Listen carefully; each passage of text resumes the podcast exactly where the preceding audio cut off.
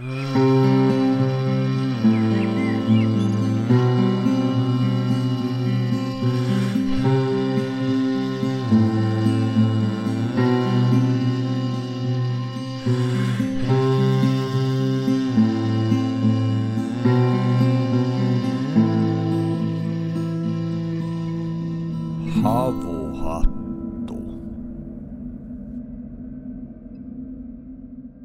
Tämän jakson teille myös tarjoaa Kääpä Biotech.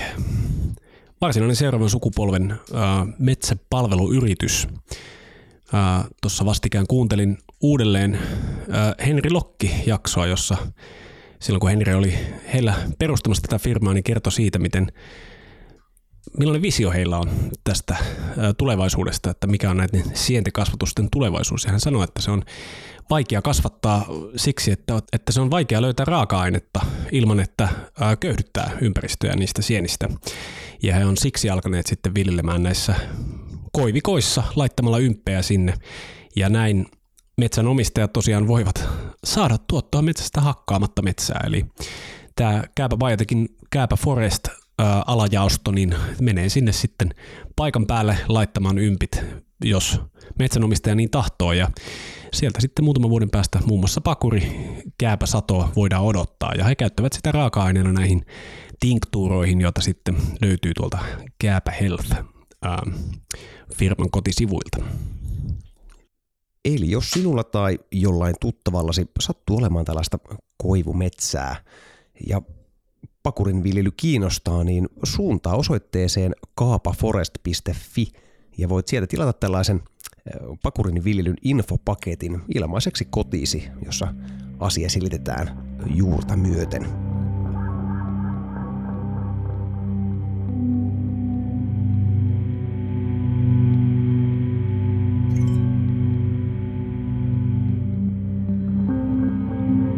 Havuhattu podcast.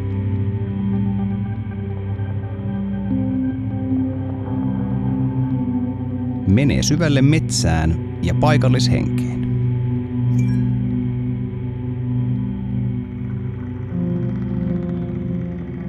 Minä olen Joonas Vaarala. Ja minä olen Otto Kronqvist. Tänään meillä onkin aikamoinen kööri täällä meidän venäläisessä metsästysmajassa täällä Hinspyyn kylässä. Eiköhän laiteta heti tämmönen pieni tutustumiskierros äh, meidän kaikkien osalta, eli voisin ehkä itse aloittaa, eli minä olen Otto Grunqvist tosiaan ja äh, Havoittu podcastin toinen juontajista ja myöskin täällä Siponjoen perinnesaunalla nyt vähän tämmöistä saunamajurin virkkaa toimittanut.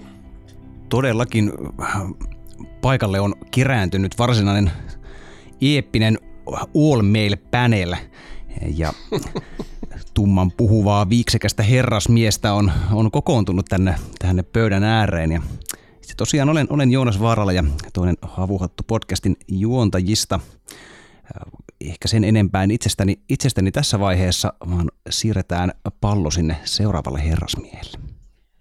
Hyvää iltaa. Minä olen Matti Rautaniemi, tietokirjailija ja toinen Maailmanpuu-podcastin juontajista. Ja minä olen se toinen. Hyvää iltaa. Tässä Miska Käppi ja itse toimin tänään tämmöisenä ehkä saunaisäntänä ja, ja katselen tässä joukkoa Porvoon kipinä lehden ö, vaikuttajia ja itse tänään inspiroiduin lu- lukiessani kyseistä lehteä ja löysin sieltä itseni, nimittäin mehän ollaan nyt täällä Sipoon korvessa ja, ja ihan toisessa kipinän kappaleessa Sipo jo ehdittiin mainita. Oli nimittäin jättiläinen, joka, joka siellä pakeni po, muistaakseni sieltä Suomen kylän kalliolta, kun ei kestänyt kirkon rakentamisen ääniä. Ja hän pakeni tänne Sipoon korpeen ja itse pystyn hyvin samaistumaan tähän henkilöön. Eli olen nyt tämmöinen Sipon korven jätti tänä iltana. Olen Jon Hellström, salakirjat kustantamosta ja myös Porvon Kipinän kustantaja.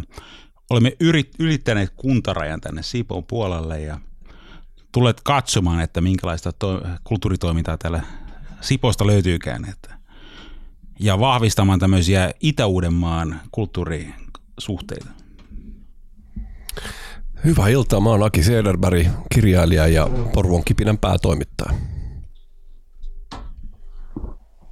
Iltaa minunkin puolesta. Olen kuvataiteilija Jan Neva ja joutunut mukaan tähän Porvon kipinän lehteen näin taiteilijan puolesta. Ja maalaan itse, käsittelen Kalevalaa ja maalaustyylin on realistinen, että ehkä sitten illan aikana enemmän lisää. Kiitos. Mä oon Viljami Puustinen, mä oon toimittaja, tietokirjailija ja Porvoon kipinän yksi kirjoittajista olen erikoistunut, tai siis en mä tiedä erikoistunut, mutta mä oon ajautunut vuosien varrella enemmän syvemmälle syvemmälle perinteisiin, suomalaiseen, eurooppalaiseen, vanhaan, skandinaaviseen, kaikkeen muinaiseen perinteisiin. Ja mahtavaa, tänään varmaan päästään tällaiseen perinnesaunaan täällä ja saunahan on ikivanha mahtava systeemi, varsinkin näin talvisaikaan, niin tällaiselle pohjoisen ihmiselle loistava paikka saada sellaista ylimääräistä pois ja vapautua. Katsotaan, mitä tapahtuu. Hyvää iltaa. Ike Ville eli Paha Ilkka, entinen rock-tähti, nykyinen Porvon kipinän avustaja. Eikö aloiteta sitten nostamalla maljat. Tervetuloa tänne Sipojoen perinnesaunalle ja odotan tästä hienoa keskustelua. Skål. Skål. Skål.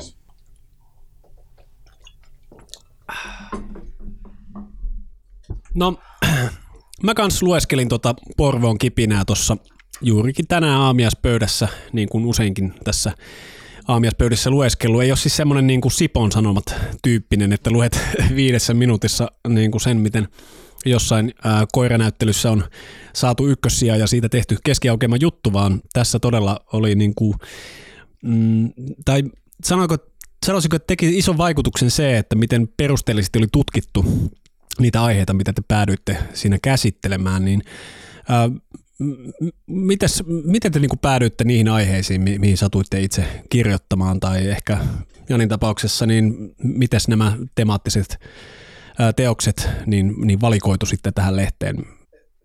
Tämähän on kauhean luonnollinen prosessi, että tota, tähän lehtihän lähti käyntiin hyvin luonnollisesti. Me oltiin Jonin Hellströmin, eli Salkerat Kustantamon kustantajan kanssa aamukahveilla ja, ja tota, kateltiin sitä jokimaisemaa ja mietittiin sitä, niin kuin, että ketä kaikkia tässä on ö, ajan virran mukana niin kuin ollut tässä tämän joen äärellä, että niin kuin muinaisista ajoista, ketä siellä, ketä ihmisiä on liikkunut, sitten minkälaisia suuria taiteilijoita tai kirjailijoita tai tekijöitä siellä on ollut. Niitähän on ollut aika paljon Porvoossa ja, ja kaikenlaisia tällaisia. Sitten niin kuin jotenkin päädyttiin siihen, että ketä täällä nykyään asuu ja sitten havahduttiin siihen, että täällä Porvossa asuu aika paljon, niin kuin se on aika voimakas keskittymä tekijämiehiä ja naisia. Ja, ja sitten ajateltiin, että mitä jos, jos me tehtäisiin tällainen hyvin epäajanmukainen juttu ja tehtäisiin tällainen vanhanaikainen sanomalehti, mihin koottaisi näitä niin kuin luovia henkiä. Ja, tota, ja sitten mä luulen, että puoli vuotta siitä niin meillä oli ensimmäinen numero ilmesty. Se oli hyvin nopea prosessi. Ja koska siis se oli, se oli näiden tekijöiden varassa hirveän paljon. Mä ehdotin joitain aiheita jollekin ja sitten muut toi omia, oli sellainen itsestään selvä, että tästä pitää kirjoittaa. Ja sitten asiat ikään kuin vaan, niin kuin, joskus ne menee omalla painolla ja mä uskon hirveän paljon tällaisissa asioissa, että niiden pitää tavallaan mennä omalla painollaan. Että tämä ei ole niin sillä että näitä tarvii keksiä uudelleen näitä juttuja, vaan että ne, ne tulee niin kuin tavallaan itsestään. Ja sitten mä halusin, että tässä lehdessä olisi kokonaisuudessa, että tässä olisi vähän niin kuin muinais, muinaista historiaa, vähän viimeaikaisempaa historiaa, sitten niin kuin ihan nykypäivää, sitten täysin ajatonta juttua ja tietenkin taide on tärkeässä osassa. Ja siis tässä just meidän kansitaiteilija tämä Jan Neva, jonka mä, johon mä olin tutustunut tässä edeltävänä kesänä – ennen kuin tämä lehti tuli, niin oli ihan sellainen automaattinen, että, että tämähän on niin kuin, tämä on juuri sitä, mitä, mitä tota kaivataan meidän kulttuuriin mun mielestä eläväyttämään sitä, niin, niin näin se meni. Siis kauhean, kauhean luonnollisesti syntyi se sisältö. Niin siis mä en asu Porvoossa, mä asun Helsingissä, Viljami Pustinen, mutta Aki Serberillä oli niin mielestä vahva miehitys tässä heti, niin että oli niin huipputyypit ja sen takia täällä tuli mun mielestä varmaan aika nopeasti, että Aki ties, että nämä tyypit pystyy tekemään, niillä on näitä aiheita, mitä ne on käynyt jo aikaisemmin läpi. Esimerkiksi mullakin oli tuo Larin Paraske, oli sellainen, että mä teen kirjan Akseli Galen Kallelasta, hänen veljestään Uno Galenista, ja Larin Paraske liittyy tähän silleen, että Adolf Neovis, joka laulatti ja itketti Larin Paraskea Porvoossa, niin hän on siis Adolf Neovius esiintyy tässä minun kirjassani ja Larin Paraske myös ja silleen, että Taki nappasi tällaisen, niin kuin, että hei, tämä liittyy näin, tee se pustinen, mulla oli kaikki ne matskut valmiina esimerkiksi. Mutta ihan tämä Porvoo silleen, että mun mielestä oli vaan makea tulla mukaan sille, että on joku tällainen teema tai tällainen, joka yhdistää sitten. Ja mut säkenöi, sikinöi ympäriinsä, ettei vaan sellaista tai nyt jäädään vaan kiinni tähän paikallishistoriaan, vaan että tässä on niin mahdollisuus ihan joka suuntaan, mutta on joku, josta aloitetaan. Joo, ja sitten on tärkeää mun mielestä, että ihmiset on jostain. Että mehän ollaan Porvon kipinässä sen puolesta, että ihminen on jostain. Tai että sillä on juuret, se on sitoutunut jollain tavalla johonkin paikkaan. Ja mä puhun nyt paikasta enemmän kuin fyysisenä tilana. Että on joku sellainen niin kuin maasto, mistä ihminen juontuu ja, ja se liittyy siihen, että minkälainen se ihminen on ja mihin se myös kurkottaa. Ja vaikka tässä on erilaisia tekijöitä tekemässä niin, niin, ja ne kurkottaa niin kuin kohti yksilöllisiä asioita, niin mun mielestä meillä on kuitenkin jotain, mikä yhdistää meitä. Ja mä ymmärsin, että tässä on myös, esimerkiksi meillä on hirveän hyviä keskusteluja usein. Ihmiset tietää kauhean paljon niin kuin erilaisista pienistä asioista, mistä ei ole koskaan kirjoitettu.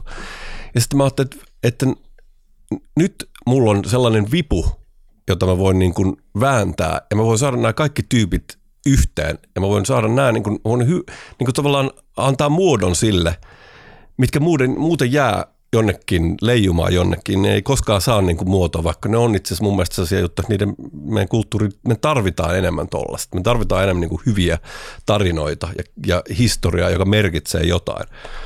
Niin mä ajattelin, että tämä on, niin kuin, tämä on niin kuin mun, mulla on tällä hetkellä se, että mä voin niin kuin tavallaan hyödyntää sitä, sitä tota, väkeä, mikä mulla on, ja saada ihmiset niin kuin yhden pöydän ääreen tekemään jotain suuremman tarkoituksen puolesta.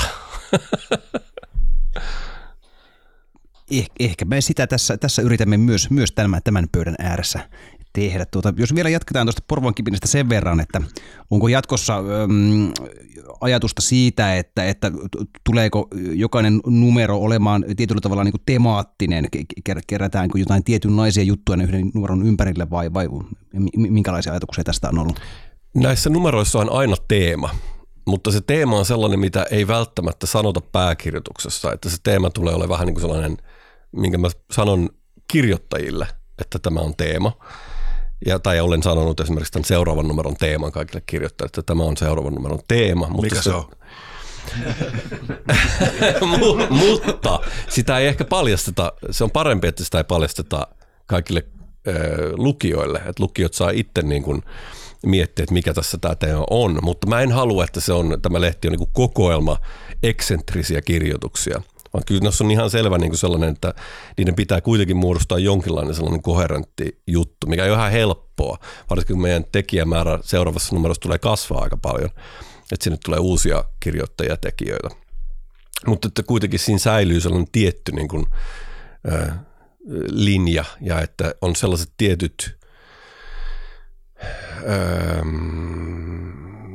maastot, mitä me halutaan aina niin kuin tuoda esiin jossain jokaisessa niin kuin numerossa. Että ne on vähän persoonallisuudelta erilaisia, jokainen numero. Että kaikki jutut ei sovi niin kuin vaan kaikkiin juttuihin. Ehkä tämä nyt on vähän tällaista niin kuin tota, ää, yksityiskohtaa, mutta kuitenkin joo, meillä on selviä teemoja näissä. Niin siis mä pidän paljon tästä näin, että esimerkiksi on tämä sadonkorjuu, oli tämä ensimmäinen ja nyt sitten tulee kevätkylvö. Niin, tää on seuraavahan niin siis tota, tällainen vappunumero. Niin. Joo. Me, me just ajateltiin tässä Jonin kanssa, että jos me palkattaisiin jotain sellaisia haalaripukuisia ihmisiä, minä tota, myymään tätä Ka- lehteä tonne. karhuhaalari päälle. Ja... Me voidaan, me voidaan tehdä patcheja. Itse asiassa samana aamuna, kun me Akin kanssa mietittiin tällä aamukahvilla siellä Linnavuorolla, me keskusteltiin näistä eri lehtiideoista ja Aki kertoi, että sillä oli Perttu Häkkisen kanssa ollut omia lehtiideoita. Ja mu- mä, mulla oli jo tämmöiset idea kanssa esoteerista vappulehdestä. Ja, ja yksi se inspiroitu oli, että mä olin vaellut Porvoon metsissä ja sieltä mä löysin semmoisen autiotalon, jonka mä avasin sen oven ja mä menin, siellä oli niin harjan lehti, että sitä ei löydy edes kansallisarkistosta. Ja se nimi oli Valborgs Lucifer. Eli Vappu Lucifer. Ja, ja, Tällä ja se heti oli- tunnelma nousi hiukan korkeammalle. kun ja, mainittiin siis, ja, ja, mutta mikä, mikä järjestö on voinut julkaista tämmöisen lehden? Se oli Suomen ruotsinkielinen kustannusyhdistys vuonna 72. Siis tää on aito esoteria. Se on yhdessä talossa. Mä, mä, niinku, mä, mä mietin, että mä sitä mukaan vai säästämme tämän paikan niin kuin hartauden, että, että kuka tahansa, joka astelee sinne, niin vielä löytää sen lehden siellä. Ja siellä oli ihan uskomatta juttu, siis ne oli, niin kuin, ne oli Hampurissa täällä niin kuin Reeperbaanilla, vanha huorakujalla, niin no jos, joskus 70-luvulla siellä, ja oli joku, ru, Suomen ruotsilla on paljon niin kuin, jovialempi tämä seo, ö, seurakulttuuri, niin ne on, tota, niillä on joku Suomen konsuli jopa mukana siellä, ja ne käy tota, Siis ihan uskomaton historia. Ja sit tota, ja se on niin, kuin, niin se on ollut niin, siis tää on aito, aitoa esoteriaa, että tämmönen, Ny, nyt selvisi Porvoon kipinen o- aito innoittaja Vappu ei vaan yksi, yksi näistä, yksi, yksi näistä. Tota, tää oli, tää oli yksi näitä innoittajia, mutta ehkä tää oli tämmönen niin porvillinen synteesi, missä kaikki nämä niin kuin pesivät innoitukset löysivät niin kuin tämmöisen uuden muotonsa. Haluaisin sanoa tähän, että itse asiassa sanomalehdet per se Suomessa lähtivät ilmestymään esoterisen seuran toimesta. Turussa äh, Tidningar utgiven av en sällskap i äh, Åbo oli Aurora-nimisen seuran, mikä kuului, siis se oli ikään kuin tämmöinen esoterinen elmu. Eli siis esote, esoterinen elävän musiikin yhdistys, missä oli pääpainona tietysti kulttuuri, musiikki ja kirjallisuus, mutta heillä oli myös omat rituaalinsa ja arvoasteensa. Ö, Muun muassa August Nordenschöld ja Porthaan olivat tämän lehden kirjoittajia. Ja tämä lehti siis huomattavasti ennen Helsingin Sanomia Uutta Suomea ja maaseudun tulevaisuutta painotettiin. Ja siis kaiken takana on ei nainen, vaan esoteerinen seura. Meillä nyt ehkä olemme toisinaan kokoontuneet eh, erääseen paikkaan Porvoossa keskustelemaan asiasta.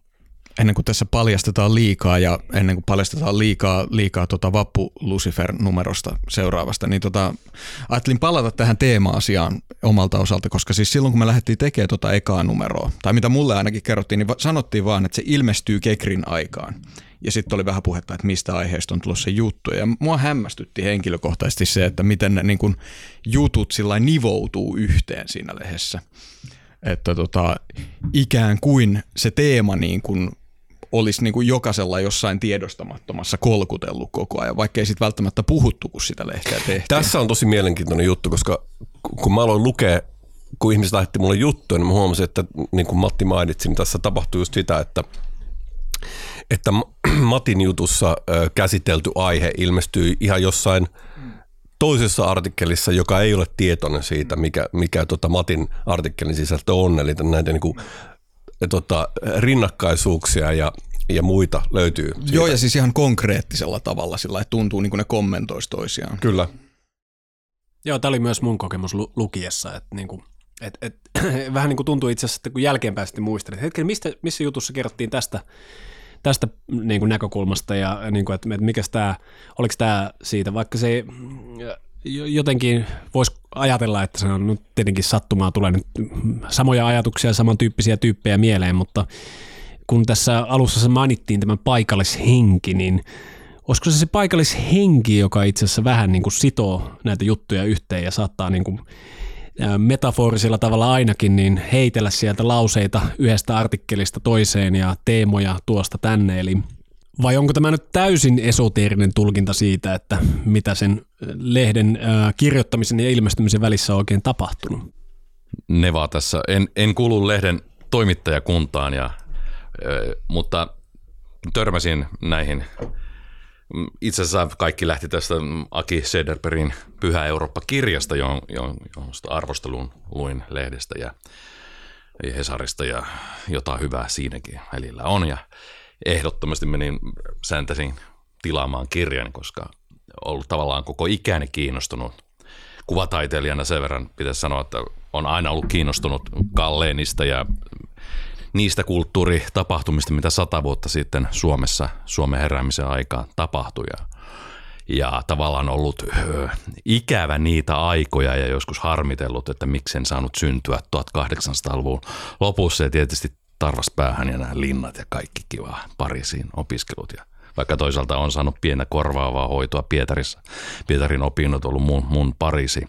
Mutta tiettyä henkistä yksinäisyyttä olen ko- kokenut kuvataidekentässä e, näiden asioiden kanssa, henkisyyden etsinnän kanssa ja e, meidän, tavallaan, meidän ajan materialistinen nihilismi on erittäin voimakkaana ainakin taidepuolella maailmassa, jossa en ole vastakaikua löytänyt. Joten minulle tämä henkilökohtaisesti Akin ka- kautta löytämä ja kokoama Porvon kipinä on niin kuin taivaan lahja, että tämä on niin kuin nälkäiselle sielulle sellaista ravintoa, että aivan uskomattoman hieno juttu, että tällainen on äh, tullut uudelleen niin kuin ikään kuin tässä on jotain kaikuja siitä sadan vuoden takaisesta, mutta tämä ei ole pelkkää nostalgiaa, vaan tämä on niin todellista toimintaa näiden asioiden y- ympärillä ja olen erittäin tyytyväinen, että olen päässyt tutustumaan näihin veijareihin. Eiköhän symposion pöytä vaadi aina vaan sen jonkun kutsujansa ja mehän nähtiin siis todellakin Pukkilalaissa taidegalleriassa kesänäyttelyssä, mikä tavallaan kuului myös tähän itä uudenmaalaisen, porvolaisen, suurporvolaiseen henkeen. Suurporvo. Grosses porvo. Mutta tota, Aki tässä nyt kreivi, kuten me tuttavallisesti häntä kutsumme, on tavallaan kutsunut tämän symposion pöydän. Jokainen aika löytää ehkä ne ihmiset, ketkä löytää niitä kor- korrespondensseja siis menneeseen tulevaan ja nykyisyyteen ja sellaista toivoisi tapahtuvan monessa muuallakin. Mm. Yhteen kokoa ja Niin, niin. Siinä kun me istuttiin Jonin kanssa siinä joen varrella, niin mehän niin kuin just katseltiin, että, että tota, okei, okay, Gallen Kallolan talo oli tossa. Ja siinä se niin kuin vedet tuli sinne keittiöön niille ja sitten siinä luisteltiin aina talviaamuisin. Ja Ruumisvedet. ruumisvedet ja sitten sit kun sinne tulee se hautumaa, siinä, hautumaa oli siinä yläpuolella silloin ja, ja sitten tota, Akseli sanoi vaimolleen vitsikkäästi, että älä nyt huoli, että ne on vaan noita ruumisvesiä, mitä tulee tohon, että ei niistä kautta välittää niin paljon. Että. Ja sitten kaikkia näitä hommia mietittiin siinä Jonin kanssa ja sitten niin kuin, meillä taisi olla Sigurd Wetterhovi Aspasta puhuttiin jotain, sä olit tuonut mulle jotain kirjaa siinä ja ja sitten me mietittiin, että okei, että niin kuin näitä tekijöitä on niin kuin ollut täällä, mutta niitä on nykyäänkin täällä. Ja mikä on tämä näiden asioiden yhteys? Koska joku on nyt, jo, jo, jotkut ihmiset on maininnut tällaisesta tietystä niin kuin nostalgiasta ja muusta, mutta mulle ei ole kyse, niin kuin, se ei ole, mulle ei ole kaipuuta mihinkään menneeseen, vaan sellaiseen johonkin niin kuin aikaan ylittävään asiaan. Että se, mikä yhdistää heitä, jotka on siellä elänyt niin kuin hengeltään meihin ja heitä edeltäneihin ihmisiin, on se sama asia, mitä me tässä Porvoon kipinässä. Se on se kipinä, mitä me yritetään löytää. Ja se on se, mitä mä tuossa esipuheessa myös, ää, myös yritän jollain tavalla ilmentää. Mä en osaa kauhean selvästi sitä sanoa, mutta mulla on sellainen niin kuin tunne, että on sellainen, on, on tietty ää, ihmisryhmä, mitkä aina, tai tietyt ihmiset, ehkä sanotaan näin sen paremmin, jotka aina niin kuin ilmentää samankaltaisia asioita, mutta palaa aina samankaltaisten asioiden äärelle. Porvoon kipinän esipuhe, mikä näköjään on painettu myös tuommoisena pienellä pamflettina, se on manifesti. Se on mun mielestä äh, kirjallinen dokumentti siinä, missä dadaistinen manifesti tai ruusuristiläinen manifesti. Niin, että olisiko tämä just itse asiassa se henki, mikä johdattaa on silleen, että eihän nyt puhuta tietystä, voidaan puhua tietystä ajanjaksosta, mutta sitten mä ainakin esimerkiksi just kun mainitsit Jan siitä, että olisipa syntynyt 1800-luvulla. Itse esimerkiksi sitten kun meidän Egyptissä temppeleihin, niin, niin vaan sille, että ai vitsit, kun olisin nähnyt sen, miten ne teki sen ja ollut sitä. Ja niin kuin siis, että et se saattaa todella kuljettaa meitä vuosituhansia. Että et joku semmoinen henki siellä on. Mutta mikä se on? Veljeskunta. Tästä, tästä puhutaan monissa, niin kuin monet esoteeriset ajattelijat viittaa tällaisen niin veljeskuntaan, mikä siis ei ole mikään veljeskunta, mikä on minkälainen sääntökunta tai olemassa oleva, vaan se ajatus, että on, on olemassa tietynlaisia ihmisiä aina. Ja ne niin kuin löytää vastaavu, vastaavuutensa ajan ulkopuolella, tai ne löytää vastaavuutensa mennestä, ja sitten näkee, että tulevaisuudessa tulee olemaan myös ihmisiä, jotka on yhtä lailla kiinnostunut näistä samoista asioista. Ja mä tässä lehdessä ja tässä niin kuin asiassa halusin koota niin kuin vertaisia ihmisiä tavallaan saman liekin äärelle näkemään, että, ja, ja niin kuin, koska se on voimakasta, kun, kun äh, luovia henkiä kokoontuu, niin ne saa aikaa ihmeellisiä asioita.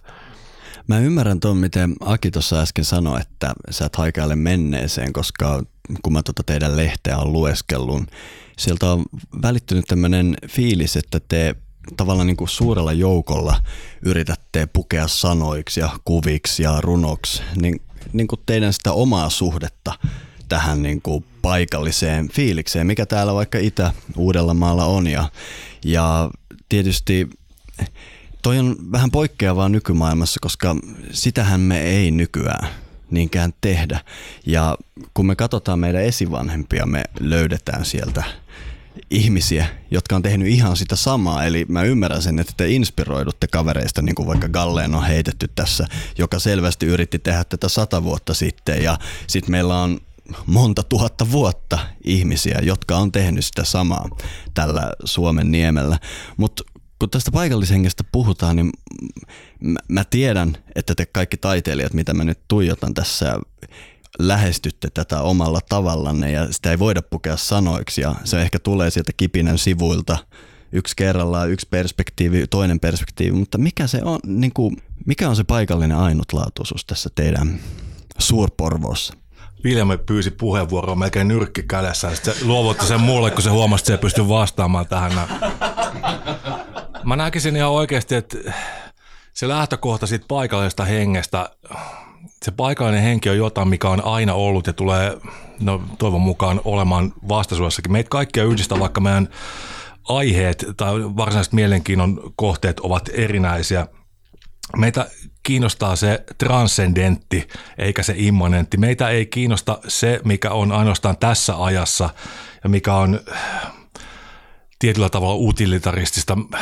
Ikävä kyllä me ollaan sellaisia tässä maailmassa, mikä ei ole platonolainen alkuperäisten ideoiden maailma. Meitä kiinnostaa ne jumalaiset ajatukset, mitkä on aina olleet olemassa ja se paikan henki koko siinä pienessä viisaassa, mitä ihmiskunta on aina pystynyt löytämään, ne on niitä ikuisia ajatuksia. Se paikan henki on, ja meidän vainajat tietenkin, ne on se meidän ainoa kiinnekohta siihen isompaan transcendenttiin – paikan henki ja meidän vainajat puhuvat meille. Ja meitä kaikkia varmaan yhdistää se, että me etsimme enemmän semmoista, mikä on ikuista, eikä mm. kiinni tässä päivässä. Vaikka joku on kiinnostunut alkemisteista, toinen taiteesta, joku joogasta.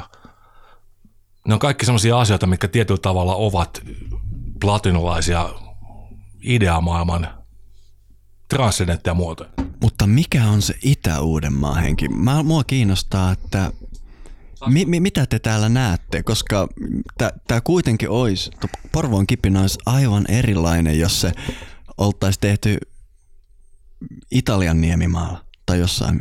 Mitä, mikä, tästä Itä-Uudenmaasta nyt kumpuaa tuonne Kipinän sivuille? Porvon henki, Porvon kipinä on se, minkä Gustav Björnram öö, 1700-luvun lopulla Gustav kolmannen palveluksessa ollessaan, kun hän oli kääntäjänä, niin sanotusti kääntäjänä, Haminasta palasi komentopaikaltaan Porvoon hautausmaalle keskustellakseen kuolleiden kanssa. Se on Porvoon kipinä. Mä, mä, mä ehkä vastaisin tuohon Miskan kysymyksen vähemmän poeettisesti, että se, se on se, kun sä luet sen Porvoon kipinän, niin se on se, mitä sä saat siitä irti. Mun mielestä oli kova juttu, kun tämmöinen torniolaissyntyinen Aki Yrjänä, AV Yrjänä, tai mä sain tiedon, että Aki Yrjänä on messissä myös Porvoon kipinässä. Ja mä oon muutaman kerran käynyt näitä herrasmiehiä tapaamassa tuolla Porvoossa. Ja aina me ollaan puhuttu Yrjänästä ja mähän tiedän Yrjänän hänen vaimonsa kautta ja mä oon hillunnut heidän kotonaan niin kuin erinäisissä vaiheissa, kun heidän nykyistä residenssiä tai siis tätä kotia on remontoitu ja laitettu ja on ollut katsomassa, kun isäntä lakkaa sitä hänen työhuoneensa lattiaa siellä ja mä lähden hirveässä darrassa kotia ajan pois. Olen nukkunut heidän sohvallaan, niin, niin mä et, no nyt tässähän on tämä juttu just, että, ja sitten, että kun me ollaan Iken tai Sederbergin kanssa juteltu just niin kuin hehkutettu syömmäksi ja kuunneltu pikkulevynä, niin, niin et, no niin, tässähän on tämä po, nykyinen Porvoon tällainen tietty porukka kasassa, että hänen runonsa kiteyttää hyvin kauniisti sen niin kuin runon, mikä on lehden ensimmäisenä pitäisikin kiteyttää.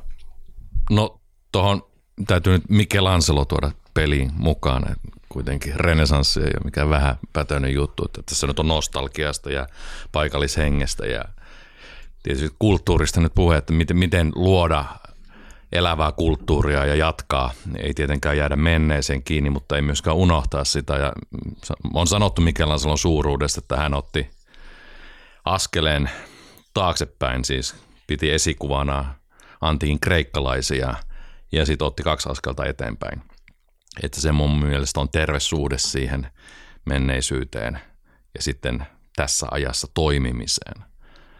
Että siitä tulee jotain elävää, ei menneisyyden toistoa, vaan elävää traditiota. Ja se jokainen tuo sen pienen muurahaisen osaan. Michelangelo ei ollut ylittämätön jättiläinen. Antin Kreikan kuvanveistajat on yhtä hyviä – ne on parempi. Yht... Feidiasta parempaa ei ole. Ei, nyt ruvetaan, mennään ulos. Mennään ulos. Kato, kat, katsotaan Michelangelo ja Feidias. Ennen kuin mennään, mennään todella niin kuin, silleen, että, että jäbät lähtee niin kuin, ottaa nyt ulos erää tai muuta, niin, niin tota, Antiikin aiheista. Kyllä, niin kuin kuuluu.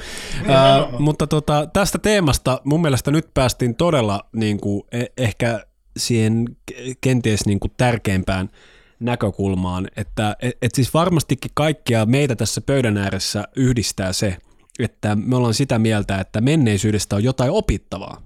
Tähän on siis täysin, mä sanon nyt karikoiden, täysin vastakohtainen näkemys koko meidän kulttuuriin. Lähtökohtaisesti meidän populaarikulttuuri, meidän ää, niin kuin, ka- kaikki laitokset ja media, kaikki ei kukaan ole sitä mieltä, että menneisyydestä olisi niin kuin aidosti mitään opittavaa. Että ehkä palasia sieltä täältä, mutta että se, et, et, et me voitaisiin siitä koko hengestä, mikä on kantanut vaikkapa täällä Suomen niemellä satoja vuosia tai tuhansia vuosia, niin kuin oikeasti oppia jotain, niin tähän on aika niin kuin vastakohtainen ajatus siihen.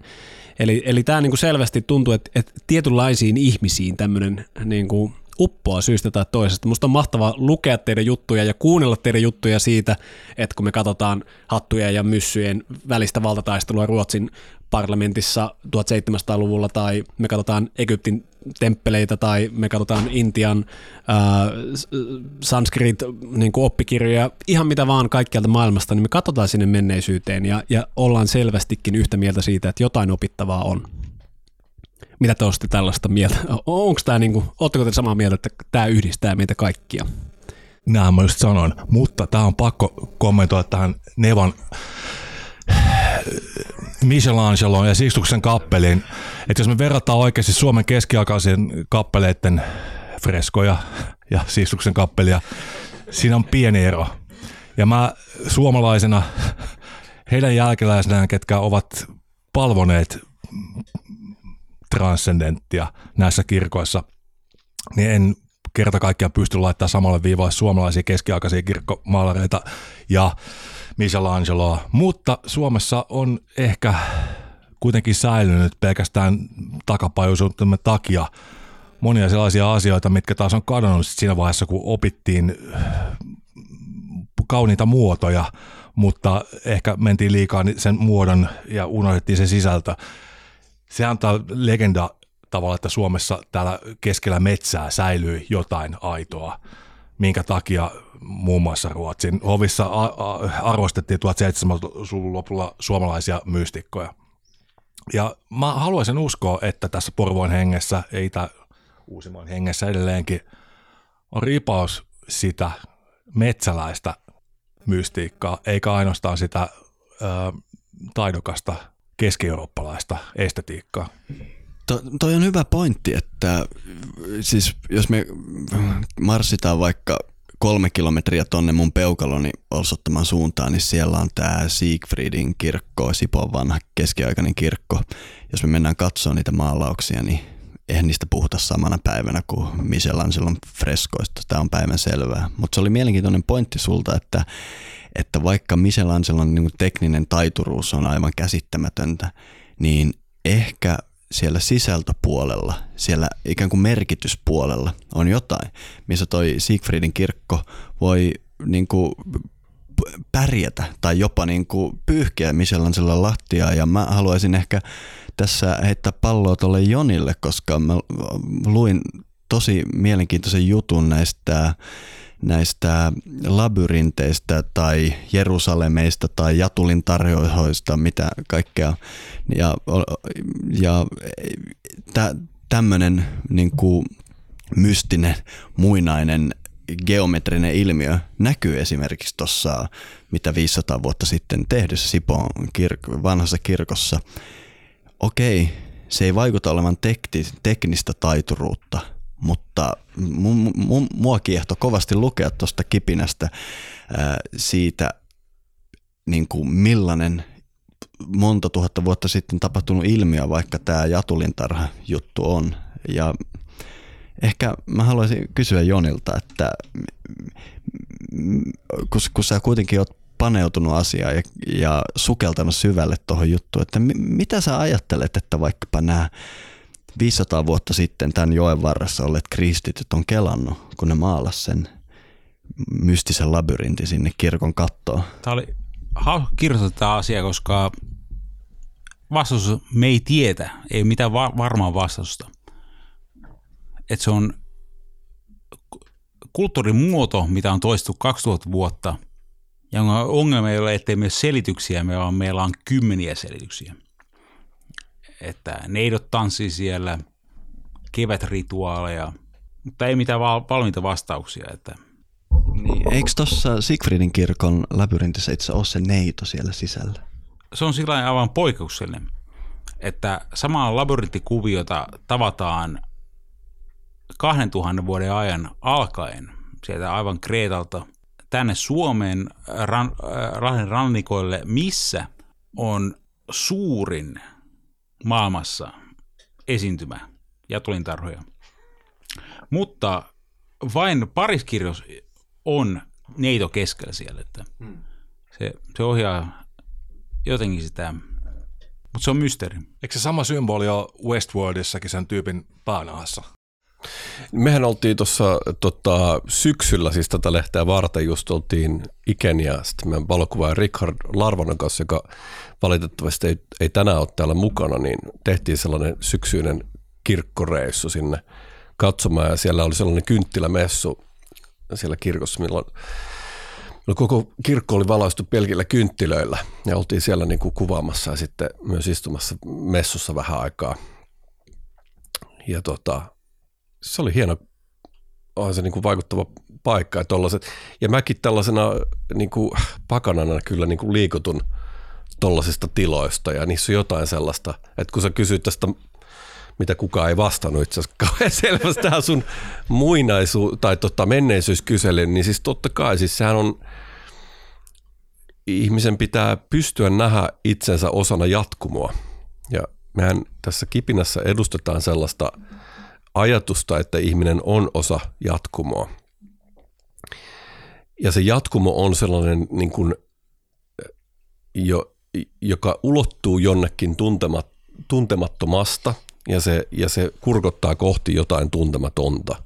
Mutta se jatkumo ja se ikään kuin, ää, että ihminen ymmärtää, että se on linkki jossain, niin se on hyvin niin kuin tärkeä, että ihminen ei ole tällainen niin kuin yksilö, joka vaan jotenkin on, nyt sattuu olemaan tässä kohtaa historiaa, millä me liikutaan jotain kohti, vaan että me ollaan osa sellaista niin kuin sukupolvien ketjuja, joka jatkuu meidän tuolle puolen ja jonka keskusta on jonkunlainen transcendentti maailma. Ja se on se, mitä yritämme tässä lehdessä jollain tavalla tuoda esiin.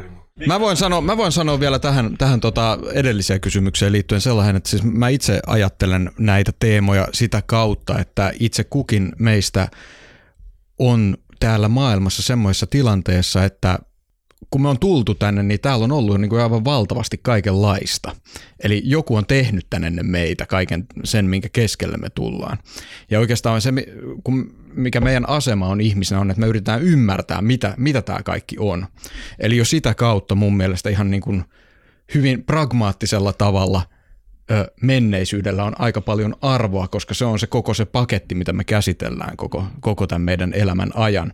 Eli sellainen ajatus, että se olisi jotain arvotonta ja me itse tiedetään paremmin, on aika heikosti perusteltu, ehkä jopa älyvapaa.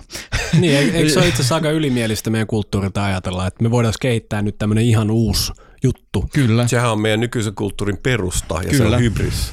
Ja kaikki tietää, mitä tapahtuu sen sateenkaaren päässä. Ja, ja liittyen, liittyen tuohon ikenpointtiin tästä metsä, metsäläisviisaudesta, niin se liittyy mun mielestä näihin teemoihin sitä kautta, että ihan sama missä me ollaan, mikä se meidän niin kuin paikka on, se paikallisuus, missä me ollaan, niin, niin se on se kohta, mistä me ollaan vuorovaikutuksessa tämän meitä edeltävän maailman kanssa. Ja sieltä me ammennetaan sitä tietoa, mitä meillä on saatavilla ylipäätään. Eli, eli niin kuin, ja tätä, tätä esimerkiksi mun mielestä omassa jutussani sivuan, kun käsittelen tätä kirkkonummelle, kirkkonummeen kaivautuvaa äh, taiteilija Konstantin Tuonihovia. Mutta jos mietitään, niin kuin mikä Porvo on ollut kautta vuosisatojen ja tuhansien, että tämä on ollut sellainen, tästä lähtee joki, ja jokea on tiedettävästi ja arkeologisesti tutkittu, että tästä on matkattu Hämeeseen asti, Vanajaan. Ja tästä merta on menty erilaisilla laivoilla. Idäntie on mennyt Hedeby, Gotland ja Birkasta Ålandin kautta Turusaaristoa. Ja Porvon ohi ollaan menty ja Nevajokea sitten tuonne Laatokkaan ja Laatokan linnalle. Että tota, tähän on ollut sellainen äärimmäinen kauppapaikka ja keskiajalla räjähti sitten niin kuin kunnolla, tai siis on sitä kirjoitettua tietoa ja mä tuun seuraavassa Porvon kipinä numerossa käymään läpi tätä, että mitä täällä on tapahtunut ennen keskiaikaa, että miten tämä Porvo kaupunkina on syntynyt. Ja se on mun mielestä äärimmäisen mielenkiintoista, just tällainen niin kuin – meri kohtaa joen ja siitä lähdetään sisämaahan, jossa on jotain mystistä. Ja Vanaja, Vanain kaupunki, mä oon käynyt Hämeenlinnassa nyt tutkimusretkellä tässä muutamia kuukausia sitten ennen lumentuloa ja siis siellä on niitä linnoja, näitä linnanraunioita ja täälläkin hän on näitä linnanraunioita ja siis miksi ne on pystytetty. Mä käyn läpi näitä ja sitten just tätä mitä kaikkea kaup- kauppaa, kaupan tekoon liittyvää kamaa on löydetty tästä näin. Ja, Saksat ja muut. Niin ja Daanit. Ja... Hei, hei, saanko mä sanoa yhden asian? Laulaja. Mikrofoni. Kukaan ei kuule sun laulua. Meikäläisen oli mik... entinen rockmuusikko. Niin, entinen. Meikäläisen mikkitekniikka, mä oon oppinut se Iggy Popilta. Mä, siis mä syön sitä. Mä saan siitä aikaan semmoisen tosi tota keskiäänisen aika seksikkään öö, melodiattoman No jatka, koska sä digat sellaista musiikista, missä mitä oikeet soittaa. Se on vähän samalla kuin sä se mekaanisen äänen särkiän siihen vokalistin väliin. No yksi semmoinen, mikä itse asiassa tulee nyt, kun tässä nyt tuolla on puhuttu Michelangelosta, me puhuttiin Jatulin tarhoista, me puhuttiin siitä paikallishengestä ja siitä, mikä on merkitys tällaisille kauppapaikoille, muinaisille, jotka on ollut jokien ääressä ja muuta tällaista. Niin, ja myöskin siitä, että mikä jää jälkeen ja mitä me ollaan tässä itse tutkimassa itse kukainenkin omalla taholla, ää, niin jo- jotenkin musta ainakin tuntuu, että se paljon nivoutuu symboliin. Niin kuin siihen, että me yritetään tulkita symboleja, mitä menneet sukupolvet on jättänyt meille. Ja niitähän riittää. Siis äh, Sipoon vanhassa kirkossa se äh, Jattulin tarha, mikä sinne on maalattu, on tietenkin symboli itsessään, mutta sitten meillä on runon laulajia, jotka on pukeneet runonsa symbolien kieleen. Meillä on niin siellä kuvataiteessa kuin runojen puolessa, kuin arkkitehtuurissa, kuin musiikissa, kuin kaikkialla. Symbolit vaan niin kuin, tulee esiin joka paikasta. Mitä te olette mieltä, että, että miksi ihmeessä nämä muinaiset kulttuurit ja vähemmänkin muinaiset kulttuurit on ollut niin käsittämättömän kiinnostuneita tästä niin kuin symbolikielestä ja, ja asioiden pukemisesta symbolien muotoon? Kaikki varmaan muistaa sen kauniin legendan siitä, että tarotkortit syntyvät siitä, että Egyptin muinainen viisaus haluttiin pukea kuviin. Kaikki varmaan ymmärtää sen, että se meidän akateeminen tutkimus esoteriasta on aina, todellakin se ei ole enää sellaista tota, platonalaisten ideaalimuotojen toista astetta. Anteeksi, mä, mun on pakko peruuttaa nyt. Se vähän viisaus, mitä ihminen kykenee ymmärtämään toisten merkitsemästä, toisten muistiin merkitsemästä viestinnästä, voi olla ainoastaan hieroglyfejä. Ne voi olla myös profaneja glyfejä, mutta niitä on pakko olla oikeasti glyfejä, koska jos ihminen eh, lukee jotain kirjoitettua, hän ei koskaan pysty omaksumaan sitä kokonaisuudessa, mitä symbolit kykenevät viestittämään. Öö, on olemassa sen takia edelleenkin niin vahvoja symboleja, koska ne on ihminen kokee ne atavistisella tavalla, siis ihminen kokee hakaristin atavistisella tavalla, ihminen kokee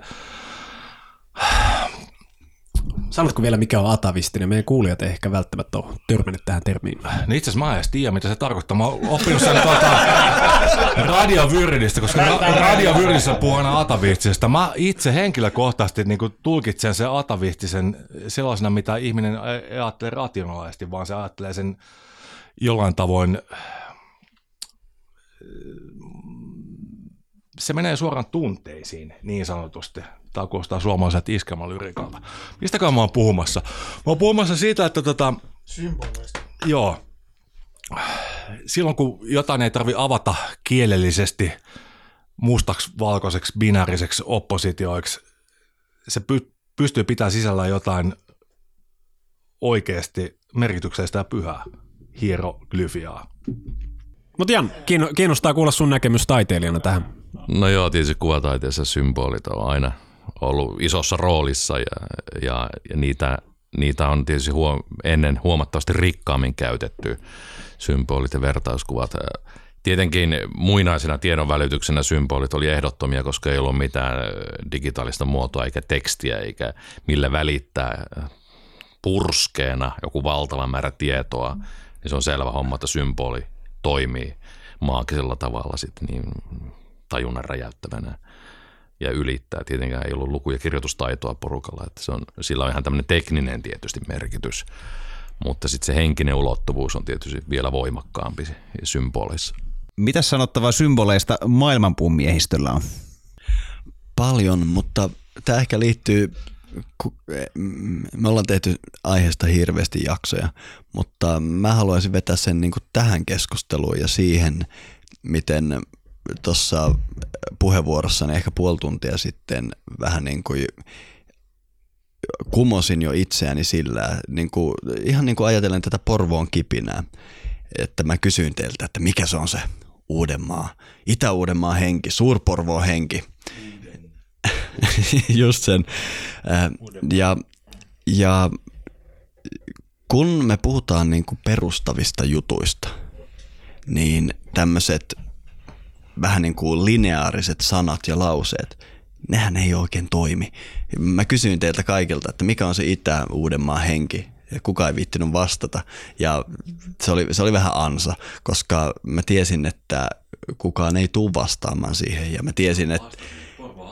No joo, mutta mut sä heitit mulle symboli. Ja sitten kun me puhutaan Porvon kipinästä, niin mun mielestä se koko lehti on niinku symboli tälle jutulle. Se on oikeastaan se myös se Matin vastaus mulle, mikä Matti antoi. Eli symboli puhuttelee niin kuin meitä eri tasolla kuin lineaariset jutut. Ja lineaariset jutut, vähän niin kuin lauseet, sanat ja tämmöiset, ne on ihan käteviä, niin kuin mäkin, mäkin käytän sitä nyt tässä podcastissa, mutta symbolit puhuttelee meitä siellä jollain, niin kuin jos käytetään jungilaista kieltä, niin tiedostamattomalla tasolla. Jos käytetään jotain niin kuin parempaa kieltä, niin mä sanoisin, että supertietoisella tasolla, niin kuin mikä, koska meissä kaikissa on niin kuin tasot, mitkä toimii ihan eri levelillä kuin nämä, nämä lineaariset jutut. Ja se on se symbolien maailma, eikö niin? Todellakin, mutta me puhutaan usein nykymaailmassa sillä niin kuin symbolista intuitiivisella tasolla, mutta kaikki, ketkä on perehtynyt länsimaiseen kulttuuria ja historiaan, ymmärtää se, että on olemassa niin kuin valmiita korrespondensseja, jotkut on yrittäneet pitemmälle luetteloida ja kategorisoida esimerkiksi Emmanuel Swedenborg, Aleister Crowley, mitkä vastaa mitäkin.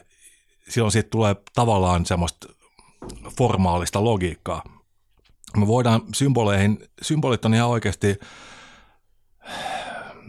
niin kuin mä puhun nyt lerpuista tai korpuista, semmoinen tietokone tallennusformaatti, mihin voidaan säilyä tietoa ihan oikeasti. Ja se, niin kuin mitä ihmiset nykyään kelaat symboliin, meinaa jotain, me puhuttiin tänään just oikeasti, että te viestittelette keskenään noilla emotikoneilla. Meemeillä. Meemeillä. Meemeillä ja emojeilla lähinnä Matin kanssa, kyllä. Ne on niinku glyyfejä, mutta ne ei ole hieroglyfejä. Ja me kaikki myös mitä enemmän oikeasti, mä oon sitä mieltä, että Porvon henki on myös sitä, että mitä enemmän sä perehdyt symboliikkaan ja vastaavuuksiin koko suomalaisessa tai intialaisessa tai eurooppalaisessa systeemissä huomaat, että ne kaikki on loppujen lopuksi iso osa, sama osa sitä isoa luonnon kirjaa ja ne kaikki korrespondenssit tavallaan vastaa toisiaan – ja tässä mä haluaisin tuoda esille sen, että mun opettaja puhui siitä Intiassa aikoinaan, että on eri asia, puhutaanko merkeistä, jotka referoi asioita, jotka on maailmassa, jotka on jo niin kuin ilmenevässä maailmassa, vai puhutaanko symboleista, jotka saattaa referoida, viitata ihmisten niin kuin kehittämiin asioihin tai ajatussysteemeihin. Se on niin kuin tavallaan tämä on myös vähän niin kuin hyvin laaja, tämä, mitä symbolilla edes tarkoitetaan. Me ollaan otettu tähän niin kuin Porvoon kipinän symboliksi jo olemassa olevia tai merkeiksi asioita, jotka ilmentää jo olemassa olevia asioita tietyllä tavalla. Meillä on tammen lehdet, koska Porvo on, oliko se, että itäisin, itäisin paikka, missä luonnonvaraisesti kasvaa tammea. Ja tammi on ukkosen jumalan puu. Meillä on tulusrauta, tai tämä rauta, millä lyödään kipinöitä muinaisaikaan, eli tehdään tulta. Ja sitten tässä on tällainen mystinen geometrinen tähti, kahdeksan sakarainen tähtikuvio, mikä tunnetaan Itämeren suomalaisten parissa hyvin laajalti, ja sillä ajatellaan, että viitataan joko aamutähteen tai aurinkoon. Mutta me ei siis tiedetä sitä, mutta se puhuttelee meitä. Eli nämä tällaiset merkit, jotka ne viittaa johonkin asiaan, jotka on maailmassa, ne merkitsee jotain. Ja sitten kun puhutaan tästä paikallishengestä, niin puhutaan tietyllä tavalla niin persoonallisuudesta. Että kaikki maailmassa ei ole samaa. Ja se lähtee siitä, että jokaisessa kodissa on se pyhä tuli. Se, se on se lähtökohta, että se jokainen koti, koti, niin siinä on oma persoonallisuus. Kun mä menen kylään vaikka herran Rautaniemen luo, niin siellä on niin kuin oma genius elämässä. Ja meillä on oma genius ja Ikellä on kotona oma genius yhtä lailla näillä laajemmilla piireillä, kuten Porvolla, on oma geenius. Niillä on oma geeniuslogi, niillä on oma niin persoonallisuus, niillä on oma liekki.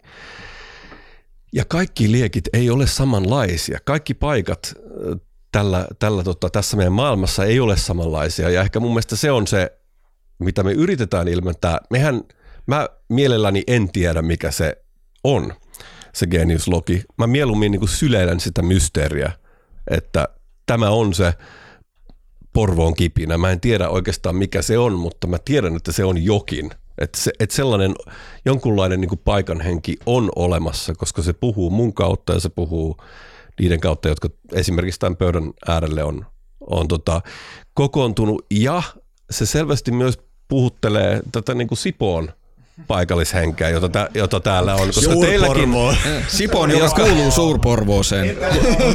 koska teilläkin on niin kuin, Porvoo kuuluu suur Sipooseen. koska teilläkin on, on niin kuin hienoja, siis tähän ilmenee täällä todella mahtavia asioita ja hienoja juttuja, kuten tämä sauna ja kaikki. Niin kuin, mä olin täällä viimeksi ja mä ihmettelin, että tämä on niin kuin ihan mieletöntä, että, että täällä Sipoossa on tällainen niin kuin luova henki, joka ilmenee tällaisina perinnesaunoina. Siis nämä on tähän rakennettu temppeleitä täällä. Että näin se mun mielestä menee. Ja, ja, ja kaikkiin asioihin mun mielestä se tärkein ei ole se, että onko niihin vastauksia, että mikä se on se juttu, vaan se, että sä voit syleillä sitä, että se juttu on. Joo, mä, tota, tuntuu, tuntuu sillä hankalalta nyt tämän Akin hienon puheenvuoron perään puhua, mutta mä haluan noista symboleista sanoa vielä, koska symboleistahan me tässä koko ajan puhutaan tavallaan.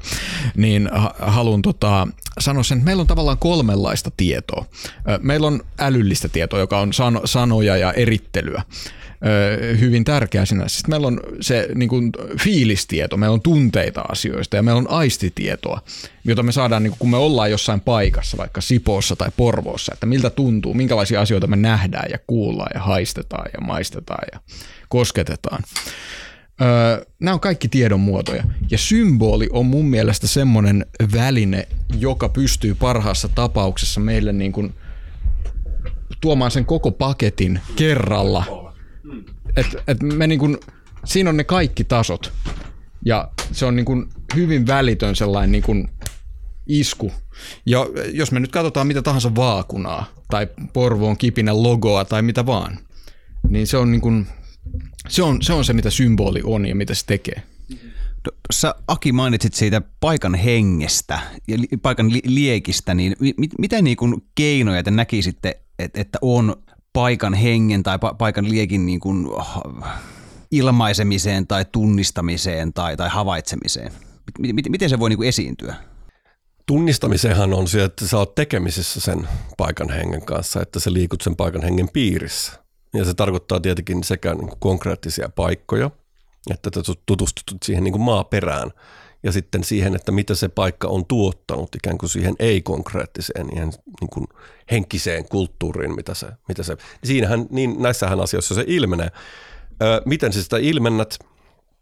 No esimerkiksi tällä Porvoon kipinällä, sitähän me tässä tehdään. Siis mitä me ihmiset täällä maailmassa voidaan tehdä? Me voidaan niin kuin yrittää ilmentää asioita erilaisin keinoin. Kirjoittamalla, musiikilla, taiteella. Sehän on niin kuin meidän tehtävä, että me, me yritetään ilmentää asioita tai sitten jotain, mikä on niiden asioiden tuolla puolen. Saanko kiteyttää tämän logon idean tai Porvon kipinän idea?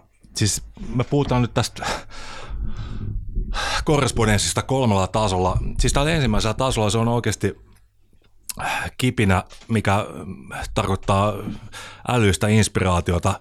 Kuun alapuolessa maailmassa se on sitä. Kuun yläpuolessa maailmassa, eli siinä keskitasolla, siis se on se kaikki inspiraatio ja kipinä. Se on kuun alapuolessa maailmassa myös tuli kaikki lähtee siitä auringosta. Se on, tässä on kolme symbolia. Aurinko, ää, se välittävä tuli ja se kipinä, mikä on meidän jokaisessa elämässä. Ne kaikki on samaa, mutta ainoa mitä me voidaan tavallaan niistä ideaalisista Platonista. Mä puhun nyt Ian Bloksista, I, Ian Blik. Mä en osaa sanoa hänen nimeään ääneen. Ian Blikhos, uusi platonisti. Eli tuossa Porfyrioksen jälkeen äh, Porvon kipinä, se kipinä on osa sitä samaa jumalaista valoa, mikä kolmessa eri tasossa muodostaa sen sama symboli. jos me puhutaan siitä symbolista äh, sillä minimaalisella tasolla, me puhutaan samalla myös siitä isommasta tasosta. Se, että Porvon kipinä syntyi Porvoossa, ei tarkoita sitä, että se ei minäisi kaikkea inspiraatiota, kaikkea jumalallista johdatusta ja hyvää, mikä jäljittelee jumalaisia muotoja. Kuten sanottu, niin tässä on kolme tasoa ja Porvon kipinä on se kiteytymä, se peilautuma tällä tasolla Porvoossa. Nyt päästään todella kiehtovien aiheiden pariin. Symboli, symbolikan kieli, ihan konkreettiset symbolit, se mitä se Genius Loki oikeasti tarkoittaa ja monta, monta, monta muuta kiinnostavaa teemaa, joihin haluan sukeltaa tuolla löylyosion puolella. Tässä vaiheessa me siis pidetään pieni breikki, laitetaan ehkä tuossa kaminaan tulet ja palataan kohta sitten teidän löylyjäsenten kanssa vielä jatkamaan tätä upeata keskustelua. Mä oon ainakin ihan fiiliksissä tästä. Hieno meininki. Ja tota, ää, jos siis kiinnostaa kuulla tämä löylyosio, niin ei muuta kuin meet havuhattu.fi kautta liity ja pientä summaa vastaan sitten pääset kuulemaan tämän osion. Teille, jotka jäätte tälle pysäkille, kiitos tästä tuokiosta teidän kuulijoiden kanssa ja Tähän loppuun voisitko Aki päätoimittajan ominaisuudessa kertoa, että mistä tätä Porvoon kipinä-lehteä pystyy itsellensä hankkimaan? Tätä lehteä saa ainakin salakirjat kustantamon verkkosivujen kautta, salakirjat.fi, akateemisesta kirjakaupasta, mistä muualta, Rosebud. Kirjakaupasta Helsingistä sekä klassinen Aatma-kirjakauppa, joka on pieni, mutta voimakas ja myös semmoinen niin kuin kohtamispaikka, että hyvin moni, se on vähän niin kuin Lontoossa on tämä Watkins, että moni merkittävä ihminen on kohdannut alun perin Aatmassa. Niin, eli ostakaa Atmasta, jos vaan suinkin voitte. Todellakin. Täällä nousee siis nyrkit ja peukulot pystyyn Atman kohdalla. Ja äh, myöskin muut arvoisat vieraat, kertokaa ihmeessä, mitä olette tekemässä nyt. Äh, onko jotain, mistä teidät esimerkiksi voi löytää verkosta tai muuta, mitä haluatte sanoa? Ö, Matti Rautaniemi ö, on löydettävissä sosiaalisesta mediasta tällä hetkellä vain Instagramin kautta tililtä Joogasivistys ja tällä hetkellä on meneillä projekti, josta en kerro tässä yhteydessä yhtään enempää. No niin, eli meikäläisen keloihin voi tietenkin tutustua Maailmanpuu podcastissa ja sitten suomalaista perinnettä tutkii tieteen ja yhdistys, jonka puheenjohtajana toimin ja tämä löytyy osoitteesta tietäjä.fi ja eri podcast-alustoista löytyy Tietäjä podcast. Tämän lisäksi tietysti Shakta Joogakoulussa opetan joogaa ja Sipoonjoen perinne saunaa isännöin täällä Sipossa. Jon Hellström, salakirja.net. Ostakaa hyviä kirjoja. Taiteilija Jan Neva, www.janneva.com. Seuraava näyttely, Taidekeskus Salmela, kesä. Vilmi Puustinen tekee kirjaa Suomen rauta-ajasta eli viikinkiajasta ja se valmistunee tuossa puolen vuoden päästä. Ja katsotaan milloin on julkkarit, mutta tässä on tällainen aika muinaishenkinen meininki päällä. Paha Ilkka kirjoittaa kipinään seuraavan numeron August Nordenschöldistä lisää. Itse asiassa olen viime aikoina lukenut niin paljon hänestä, että toivon voimani kirjoittaa hänestä todella paljon enemmän lisää, mutta se, se pois lukien toivon mukaan esikoisromanini Daimon, mikä kertoo Rooman viimeistä pakanaista keisarista Julianus Jumalan kieltäjästä, kristittyjen mukaan Julianus filosofista niin sanottujen pakanien mukaan, ilmestyy syksyllä. Saattaa olla, että kustantaja lähempänä kuin uskonkaan. Salakirjakustamon kautta. Aivan. Aikaisemmin se oli todella kaukana, nyt se on aika lähellä. Um, Sleep of Monsters yhtyä, missä näiden rock-tähti-aikojen jälkeen olen vaikuttanut. Meidän levy ilmestyy myös syksyllä. Se olisi ilmestynyt paljon aikaisemmin, mutta vinyyliä ei Euroopassa ollut. Eli toisaalta se ilmestyy myös ensi syksynä, vaan ei samoihin aikoihin tämän esikoisromaanini kanssa. Samaten, ja, hei, Manifetsi-niminen kult, sekakulttuurilehti, missä on vanha senseini Miettinen. Miettinen on vähän niin kuin sen tota, tidningar utgiven av ett sällskap i Abu jälkeen niin kuin tärkein suomalainen mun mielestä journalistinen vaikuttaja. Niin hänen lehdessään kirjoitin viime numeroon David Bovien okkulttuurista kytköksistä. Seuraavan numero, mikä pitäisi deadlinea kanssa maaliskuussa, haluan kirjoittaa ruhtinas Stanislav Klossowski de Rolasta, eli Rolling Stonesin friendinä ainoastaan Stash nimellä tunnetusta svengaavan Lontoon alkemistista, koska nämä liittyy aika hyvin yhteen. Ja koska tota, tänä, tänä päivänä, kun teemme tätä lähetystä, on myös Amorphis-niminen orkesteri, Heilu. demotason orkesteri julkaissut käsittääkseni jonkun äänitteensä, niin ostakaa vaikka säälistä. Olen äh, kääntänyt sen ne tota, lohjalaisen shamanin nelipolvisella trokealla kirjoittamat lyriikat englanniksi, mikä tietenkin on mahdotonta. Mutta tällä kertaa oikeasti tunsin sellaista kalevalaista intoa tehdä se mahdollisimman hyvin. Eli todennäköisesti lopputulos on paskempi kuin niissä aiemmissa levyissä, missä mä halusin vaan äkkiä saa sen fyffen. Mutta anteeksi, me, saaks lähettää vielä terveisiä? Tokihan äitille. Joo, kyllä. Nyt on tullut a- aika päästää nämä kuplaotsaiset miehet tuota tuskistansa.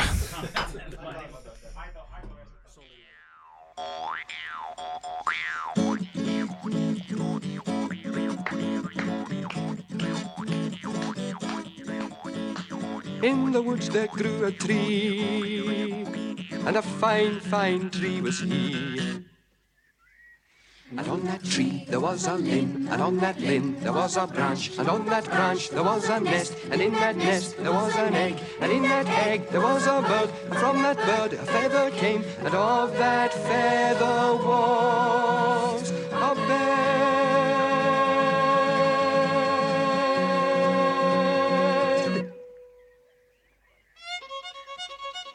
And on that bed there was a girl, and on that girl there was a man, and from that man there was a seed, and from that seed there was a boy, and from that boy there was a man, and for that man there was a grave, and from that grave there grew a tree.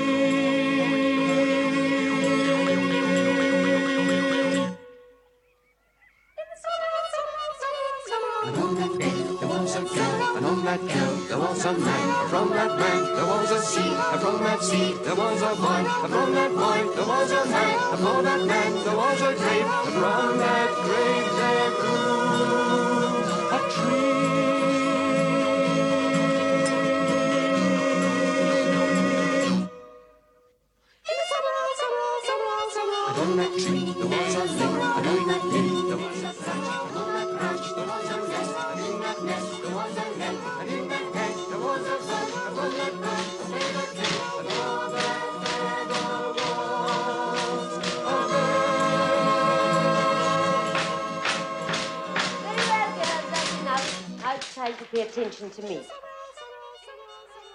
Now, uh, Daisy, will you tell us what it is, please, that the maypole represents?